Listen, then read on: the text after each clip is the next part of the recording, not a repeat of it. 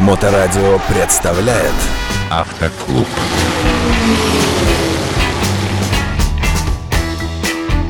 Доброе время суток, вы слушаете Моторадио. В эфире программа «Автоклуб» и серия передач из цикла «Правильная эксплуатация автомобиля» при поддержке СТО «ПИК». В гостях у нас Богданов Константин, директор, руководитель этого автоцентра. Здравствуйте, Константин, добрый день. Здравствуйте, Александр, добрый день. Давайте попробуем э, вписаться в мир BMW. Бесконечный ряд передач можно сделать на эту тему. Но действительно, бренд великий, знаменитый, известный, Бавариши Моторверки, так называемый. Давайте попытаемся это разделить на подтемы. Давайте начнем сегодня с маленьких BMW. Что вы можете об этом сказать? Э, тупиковая ли это ветвь развития? Вот эти единички. Ну, слава богу, Smart до этого не опустилась, э, компания BMW. Но все-таки совсем микролитражки, по-моему, они стали делать. Или там нету, там 1.6 самый маленький? Есть BMW маленькие моторы, ну, условно, понятие маленькие, оно у каждого свое, да, соответственно, у BMW маленькие, ну, ниже 1,8, 2 литров, наверное, встретишь редко. И при этом вы затронули очень интересную тему, назвали ее маленькие BMW. Ну вот 1.6 же пишут на них до сих пор, или уже не пишут? Здесь получается, что объем двигателя в автомобиле сейчас не так сильно принципиален, с учетом того, что из полуторалитрового мотора нынешние технологии вытаскивают вытаскивают по 300 лошадиных сил.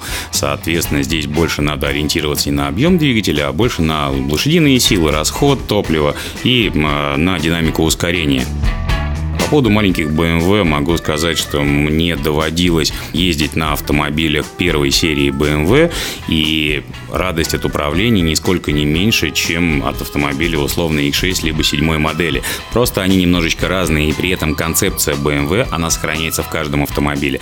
Вот это потрясающее удовольствие от вождения, это эргономика, это тактильное ощущение водителя э, от движения.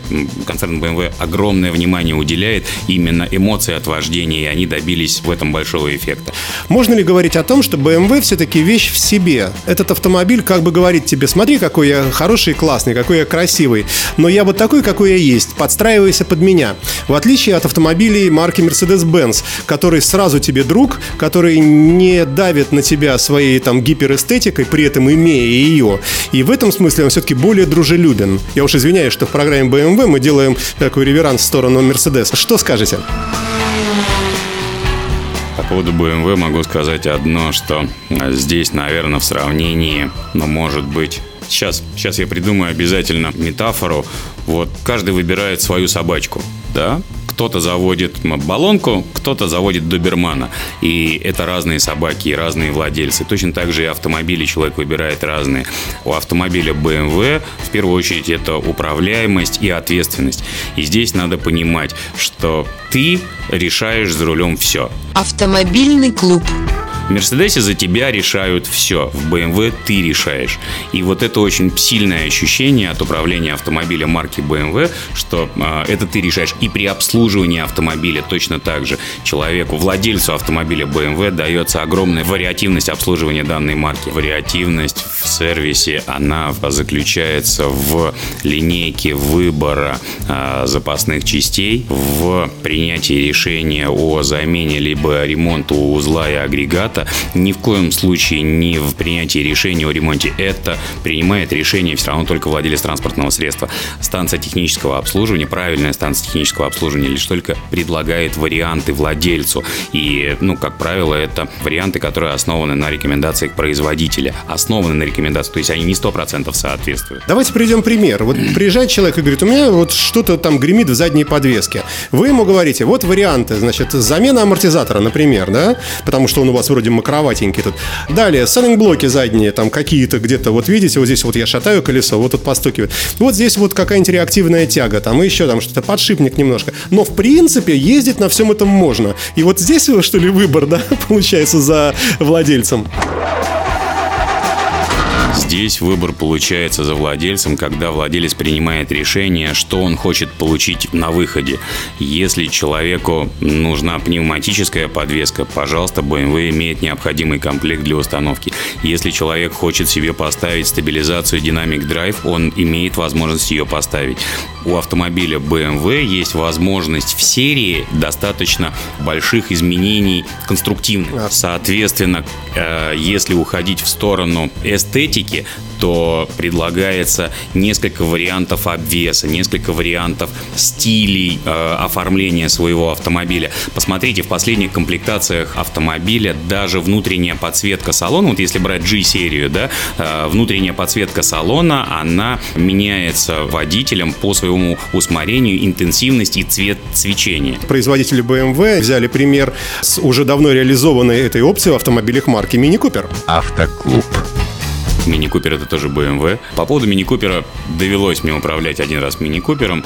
Он оставил яркие впечатления. Это была маленькая машина с сильным мотором и сильной управляемостью. Прямо это BMW. Это своеобразная BMW, но это BMW. Но подсветка разная, выбираемая по желанию водителя, там реализована давно. А вы говорите только сейчас э, в BMW. В последней вот G-серии, да, пятерки, с ремонтом которых мы регулярно сталкиваемся, вот эта опция, она ярко просто отличает от всех, от всех представителей. Давайте вернемся к маленьким, тем не менее, машинкам BMW первой серии. Кто владелец этой машины? Можно портрет нарисовать? В хорошие, тучные, экономические, позитивные годы в нашей стране, я помню, тот же Аксель Моторс предлагал BMW 7 серии и BMW первой серии в подарок тому, кто купит вот этот э, лимузин, ну, очень дорогой, правда, версии. То же самое, как у Ягуара. Э, Скажем, Jaguar XJ и X-Type в подарок. Я помню такие времена, я это видел своими глазами. Можно ли говорить, что все-таки единичка, она так, ну, ну так, дочке там после школы подарили, э, или там, ну, совсем уж бедному родственнику. По доходам ориентироваться, наверное, не стоит. Стоит ориентироваться по задачам, которые должен выполнить автомобиль. Если у автомобиля городской цикл езды со множественными перемещениями, с поездками в магазин, с парковками в центре города, то а, BMW единичка, она ну, просто незаменима. А условно, если взять э, X-серию, либо взять седьмую серию, то в центре города припарковаться бывает достаточно сложно. Это, во-первых. А во-вторых... Да и глупо ехать в магазин, потратить потратив э, денег столько, сколько стоит 100 батонов, хотя ты ехал за одним. Да, совершенно верно. И при этом сейчас в нашем городе ну, не совсем ярко, но повреждение лакокрасочного покрытия на, э, по сторонам автомобиля это стало ну, регулярно типичным. И вот здесь... В этом смысле, как в Италии или во Франции. Да, да, да, я тоже об этом слышал, что при парковке люди не особо уделяют внимание рядом припаркованным автомобилям и ну, готовы их даже немножечко подтолкнуть. Сейчас, ну, наверное, как владелец транспортного средства, с сожалением отмечаю такую же тенденцию у нас.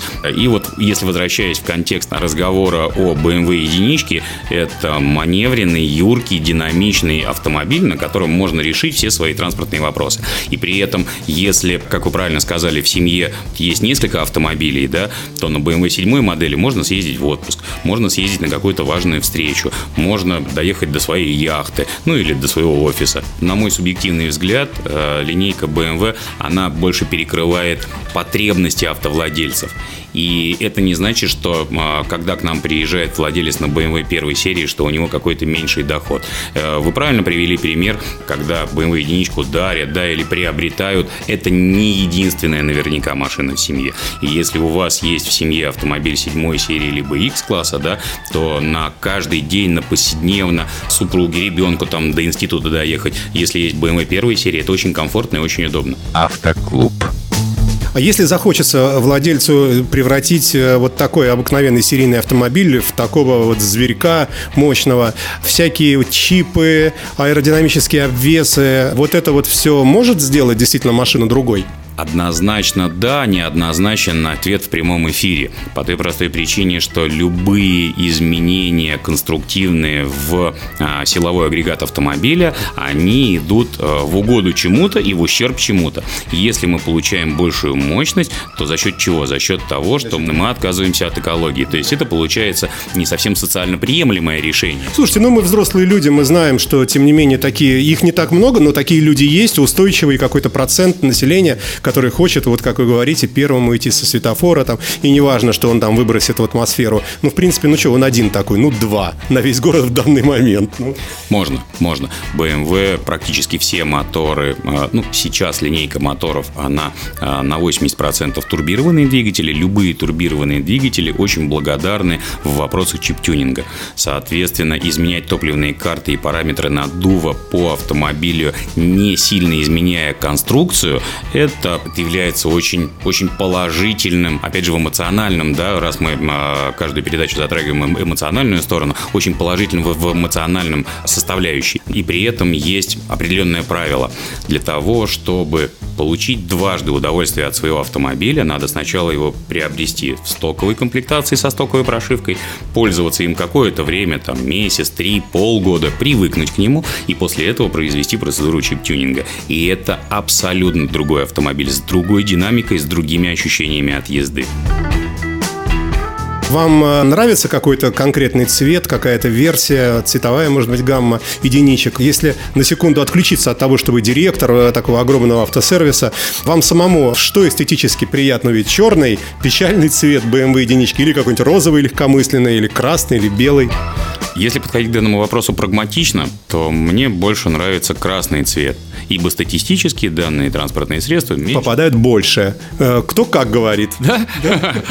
У меня был красный автомобиль, и на нем не было ни одного ДТП. И при этом другие... Ну, вот не так давно произошла история. Я стоял на перекрестке, в меня въехали. Сейчас у меня автомобиль синего цвета. Ну, может быть, предполагаю, что если бы у меня был красный автомобиль, меня бы человек, который ехал за мной, он бы увидел раньше и успел оттормозиться. Ну, сейчас так произошло, что он не успел оттормозиться.